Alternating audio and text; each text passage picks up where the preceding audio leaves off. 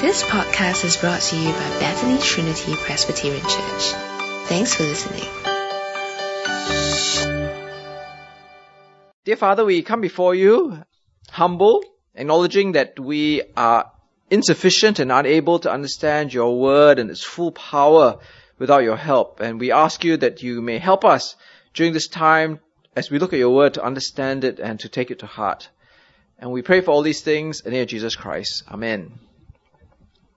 Have you been rejected before?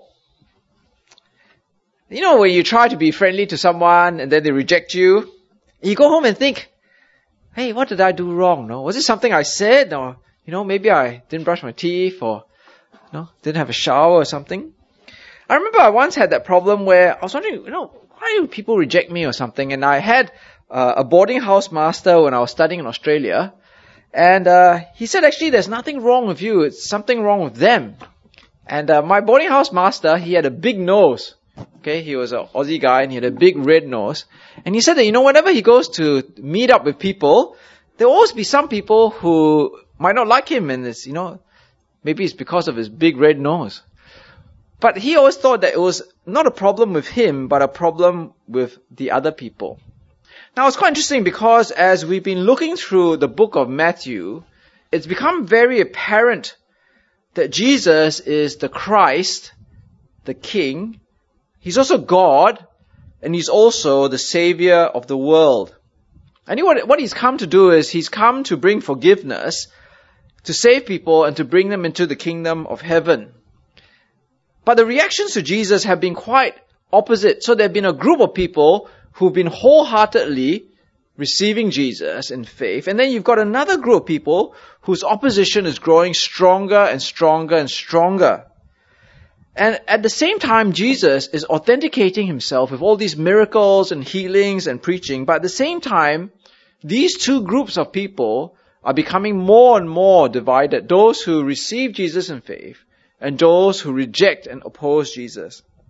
So last week we heard about the parables of Jesus, and Jesus says in the parables that this divide between those who receive him and those who reject him is actually part of the expected experience of how people will come and see Jesus. So there were the seeds on the different types of soil. There were the different types of weed and the wheat. There were the different types of fish that were caught. And Jesus says in chapter 13, if you just turn to me just a few verses from what was read, uh, his understanding of why this happens. So in chapter 13, verse 13, Jesus says, this is why I speak to them in parables. Though seeing, they do not see. Though hearing, they do not hear or understand. In them is fulfilled the prophecy of Isaiah. You will be ever hearing, but never understanding. You'll be ever seeing, but never perceiving. For this people's heart has become calloused, and they hardly hear with their ears. They have closed their eyes, otherwise they might see with their eyes, hear with their ears, understand with their hearts, and turn, and I would heal them. So today, as we look at the passage, it actually moves on from the principle of what Jesus says to seeing in real life people who hear and see and come to experience Jesus, but never perceive or understand. So let's look at the first group of people that Jesus sees after speaking these parables. So in verse 53, when Jesus had finished speaking these parables, he moved on from there, coming to his hometown. He began teaching the people in their synagogue and they were amazed. So Jesus went from wherever he was and he went to Nazareth. Nazareth was where he grew up. And here we see that Jesus does what he has always been doing. And in verse 52, it is acknowledged that Jesus was doing something very extraordinary. Because in 52, verse 52 it says, he began teaching the people in their synagogues and they were disappointed. No, they were amazed at his teaching. And they asked, where did this man get this wisdom and these miraculous powers? So the question of what Jesus is doing is undeniable. He was preaching in a way which amazed people, he was doing things and miracles which were inescapably very, very impressive. But what was quite shocking was the fact that when the people in the hometown saw these miracles and they heard this preaching, they didn't come to Jesus in faith. But instead, they asked these questions. They asked, isn't this the carpenter's son? Isn't his mother's name Mary? And aren't his brothers Joseph, sorry, James, Joseph, Simon, Judas? Aren't all his sisters with us? Where then did this man got all these things? Now they're not asking these questions because, hey, Jesus is not wearing his name tag. We can't really recognize who he is. They're asking these questions because they are saying that even though we see the reality of Jesus preaching, even though we see the reality of his miracles, we cannot accept who he is because he was a carpenter's son and he was from a family that we were familiar with.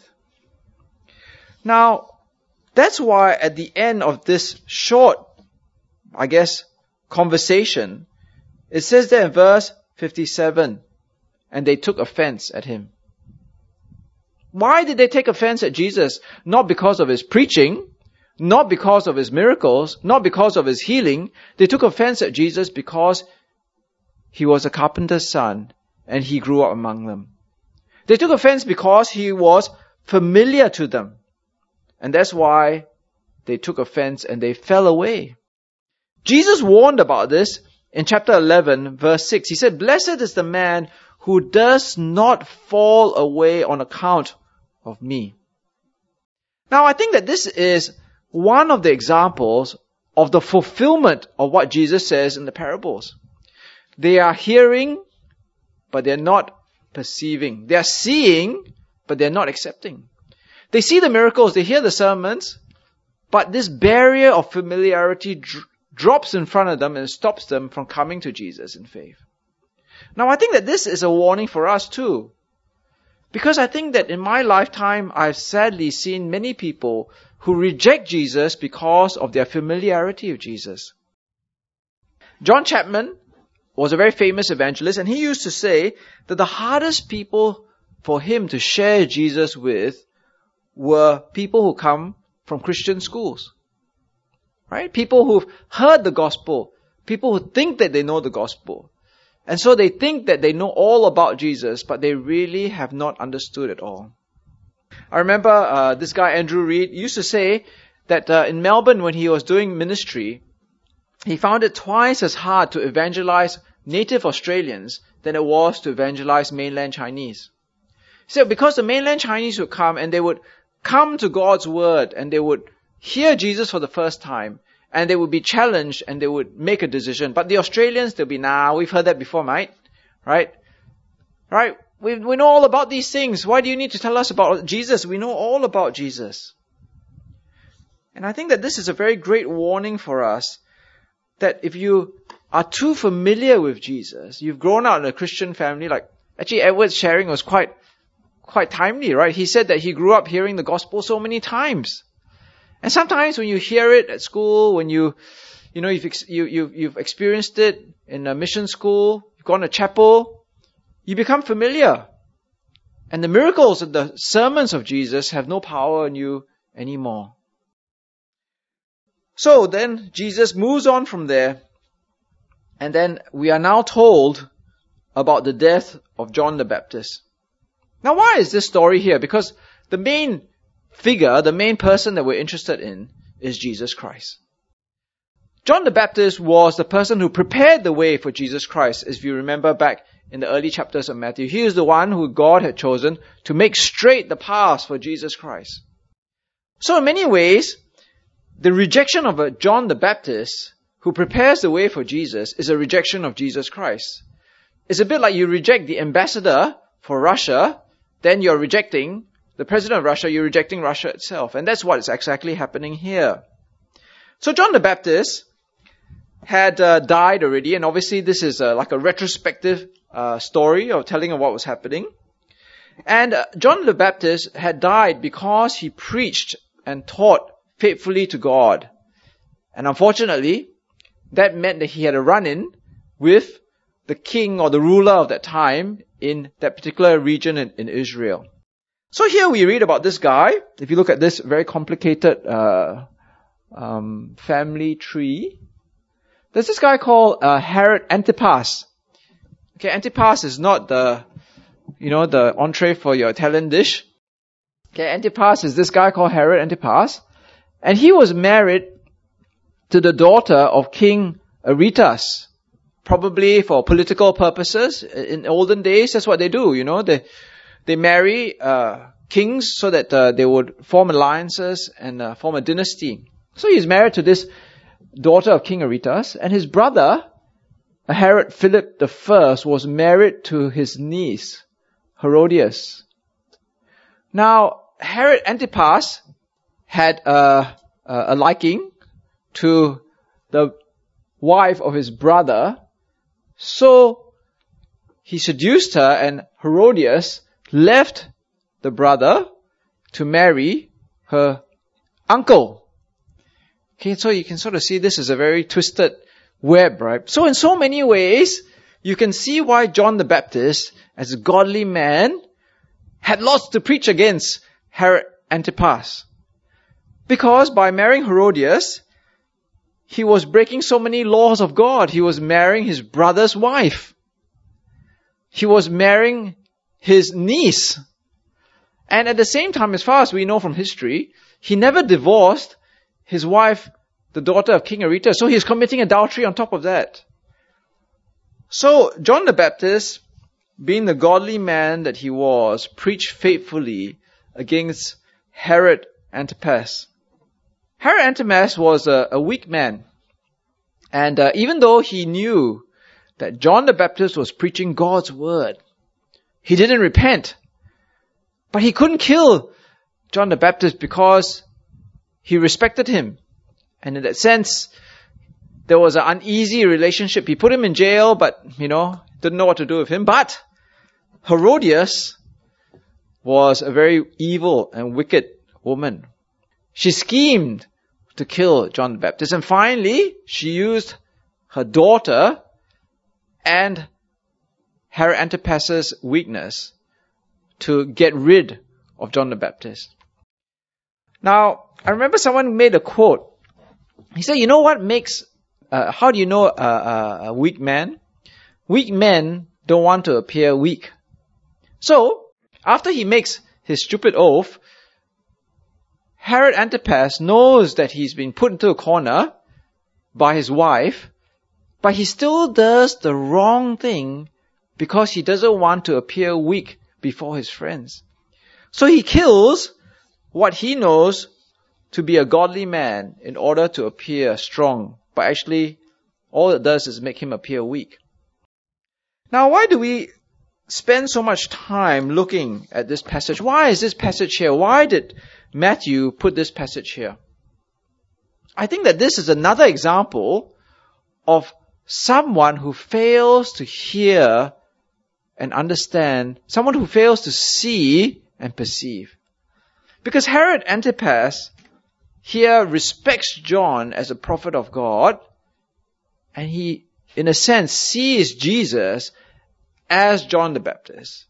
But we know, based on his reaction, his character, what he is like, that he will never come to Jesus in faith. And the reason is because he loves his sin too much. He will not give up his marriage to Herodias. And I think that this speaks to me very strongly because I remember when I was a very young Christian, a bit like Edward, I was in Australia and uh, I remember three people, I can't even remember their names now, but they tried to evangelize me when I was quite young. They brought me to church. They gave me Christian literature.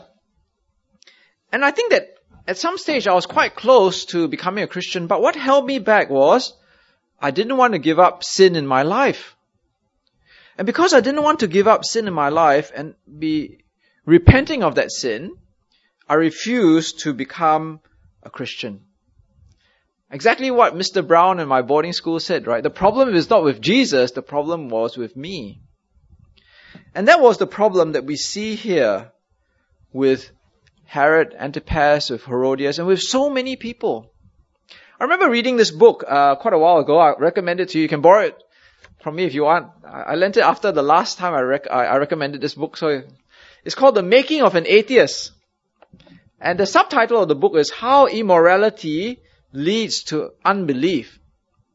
And actually traces uh, the lifestyle of many famous atheists, like uh, Karl Marx or some philosophers and things like that.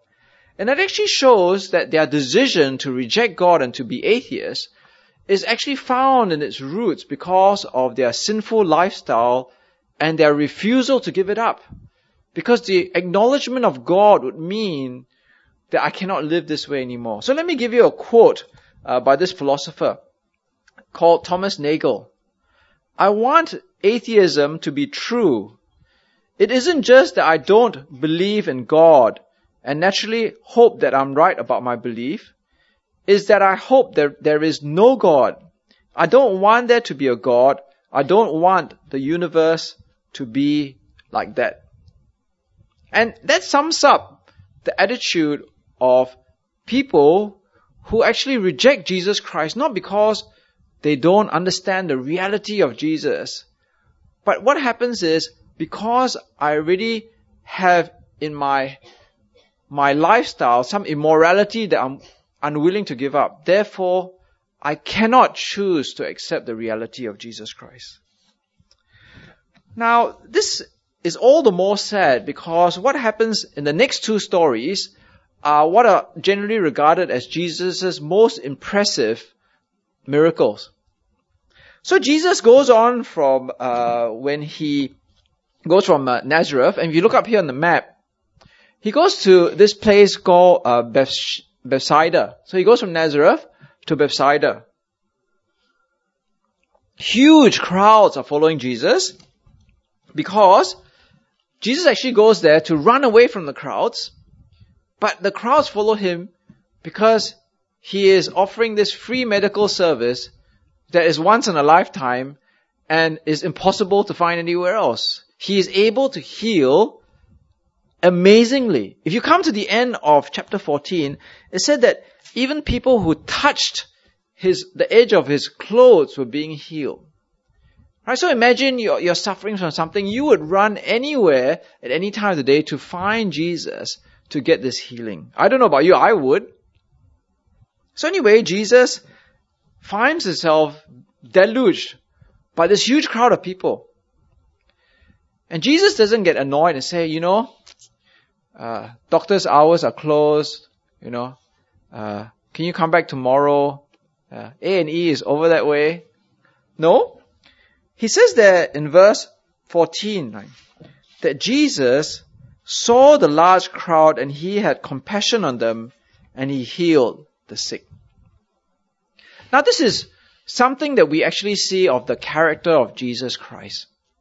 Not only is he a great person with the authority of God who brings salvation in the kingdom of God, he has compassion on people. Now, if you meet someone who is powerful as well as having compassion, now why would you ever run away from that person? Right, you would you would naturally want to be attracted to that person. You'll be drawn to that person. And Jesus here with that compassion asked the disciples, hey, you know, what are we going to get for these people? It's the middle of nowhere. There's no NTUC FairPrice. There's no cold storage. There's no giant. Where will they get food tonight? Because all there is is just small villages around. Now he asked the disciples that question, right? Where, where do we get food for them? And the disciples say in verse 17, we have, we have here only five loaves of bread and two fish. Now, the bread that we have here is up on the slide, okay? It's not like the big Gardenia Sunshine loaf, okay? Uh, the bread that you have is, as we will see if you look in the other Gospels, this is actually a very uh, important miracle because it's one of the few miracles which is actually reported across all the other Gospels, right? So it's very significant. This meal, five loaves and two fish, are actually the afternoon tea of a small boy. So clearly, five loaves and two fish, even if you look at this picture yourself, right, you think, that's not even enough for dinner, right? Even if we had five loaves and two fish, for dinner here tonight, that wouldn't be enough for all of us, right? Unless we were on diet or something. Right? Maybe each of us will get one bite of a piece of bread and one teaspoon of fish or something. But today, as we consider what happened then, there were 5,000 men. But we would be doing Jesus a disservice if we thought there were only 5,000 men. Because clearly there were women and children with them, so the 5,000 could easily have been 10, 20,000 people. And Jesus, when he feeds them, does something so supernatural that afterwards they were left with 12 basketfuls of bread and fish. Now this is surely a picture of a great miracle. I mean, how do you explain what happened?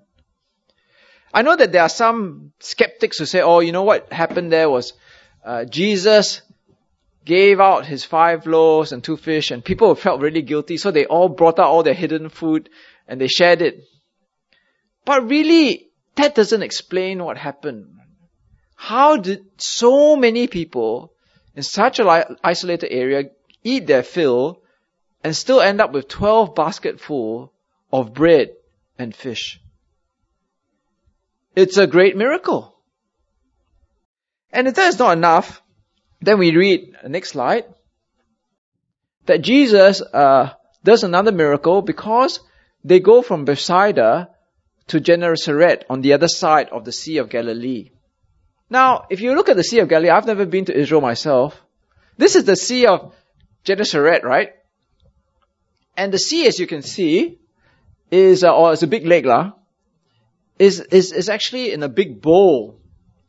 So, uh, even today in Israel, when you go there, because it's in a big bowl, it's very easy for winds to be whipped up and for the weather to, to turn bad really quickly. So Jesus sends his disciples back across to the west of the lake. But he goes later. He's probably praying. He goes back at four o'clock in the morning. So he's been praying all night. And he's walking on the water. And the disciples see him. Now, how do we understand what Jesus is doing? Some people say, oh, you know, actually Jesus was walking on this sandbar. Okay? But surely, is that really possible? Is there a sandbar which extends from one side of the lake to the other? I mean, that's not possible, right? Especially when it's a huge storm and the disciples are scared. So how do we understand what is happening here? What is it showing about the identity of Jesus Christ? Well, if you look at me at verse 27, there's a clue. Jesus immediately said, right, as they saw them, you know, they said, when the disciples saw him walking on the water, on the lake in verse 26, they were terrified. It is a ghost, they said, and they cried out in fear.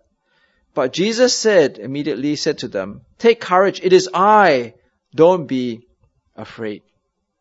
Now this uh, phrase, it is I, is actually very reminiscent of how God introduced himself in Exodus chapter 3. So if you look here on the slide, in Exodus chapter 3, when God introduced himself to the Israelites, Moses said to God, Suppose I go to the Israelites and say to them, The God of your father has sent me to you, and they ask me, What is your name?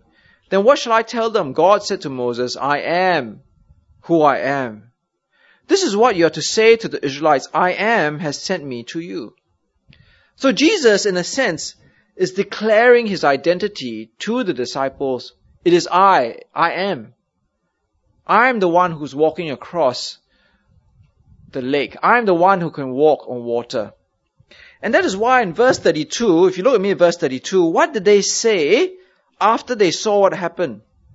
In verse 32, then when they climbed into the boat and the wind died down, then those who were in the boat worshipped him saying, truly you are the son of God.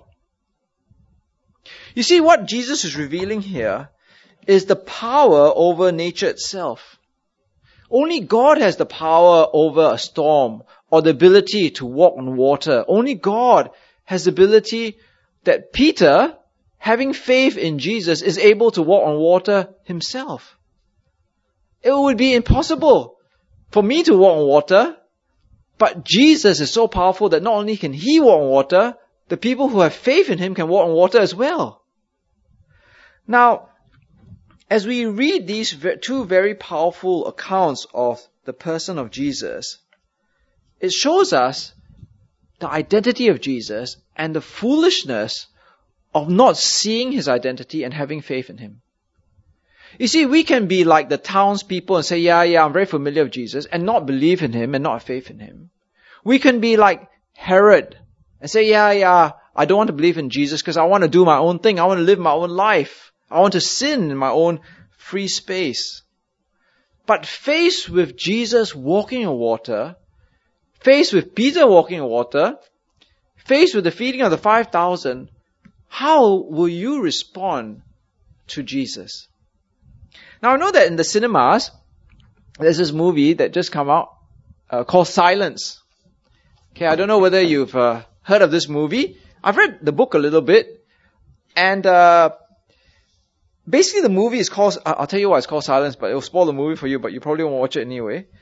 The movie is called Silence because uh, it speaks of these missionaries who go to Japan, like in the 1800s, and they are tortured, and the Japanese Christians are tortured as well, and they cry out to God, but they hear only silence. Okay, that's why it's called silence.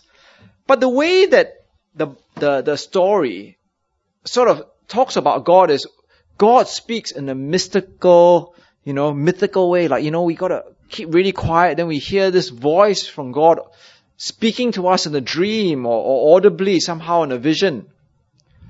But as we look at this passage, God doesn't speak to us in a mystical way, like in some still voice in my mind or in a dream. But as we read Luke chapter 15, Luke chapter uh, 14, God is speaking to us. He's speaking us to us today, right now. And what he's saying is, what do you make of Jesus Christ? What do you make of somebody who can feed 10,000, 20,000 people with five loaves and two fish and walk on water and get someone who actually believes in him to walk on water as well. Now, I think for us, if we choose not to believe in a Jesus who does this, then is it Jesus' problem or is it my problem? The problem is with me, not Jesus. Jesus has done all he can to authenticate his person and his character of compassion. The problem is with me. It's because I'm too familiar with Jesus. It's because of my sin or my own immorality that I fail to have faith in Jesus. As we look at this passage, it is very clear that everything that Jesus could have done to convince us to put faith in him is already here is whether we want to hear and understand, whether we want to see and perceive, because the problem is not with Jesus, the problem is with us. In conclusion, the great Protestant reformer Thomas Cranmer once said, that which the heart desires, the will chooses, and the mind justifies. That which the heart desires, the will chooses, and the mind justifies. He's saying it very profoundly that at the end of the day, if your heart wants something bad enough, you will ignore what is truly real and you will justify it. Uh, many years ago, I, I met someone who was a doctor. And I was very surprised because when I was with this doctor, he started smoking. Right? And you can sort of imagine like doctors smoking. So I said, hey, you're a doctor, right? How can you be smoking? Isn't it really bad for you? And he said, ah, well, you know, it's okay lah, one cigarette once in a while. How bad can it be? Well, of course, there's no, so it's not like alcohol, right? A little cigarette is, you know, acceptable, right? But that's exactly it, isn't it? The reality of smoking is indisputable. But yet he can still, as a doctor, justify smoking his cigarette. It's the same thing with Jesus. The failure to come to faith in Jesus is the problem is not with Jesus, the problem is with us. And as we look at this passage, really, there is no excuse not to come to faith in Jesus. Unless you're willing to say that Jesus really didn't feed with five loaves and two fish. Unless you're willing to say that Jesus really didn't walk on the water, and you're willing to say that Peter didn't walk when he had faith in Jesus. But if he did all these three things, then how will you respond to Jesus? You must respond in faith. Because the problem then is not with Jesus, it's with you if you fail to do so. So as we come to this passage, uh, I want to challenge you to really consider how you view Jesus and how you respond to him. And if you are not responding correctly, then why is it that you're not responding correctly? Thanks for listening to this podcast brought to you by Bethany Trinity Presbyterian Church. For more information, visit us online at busypc.sg.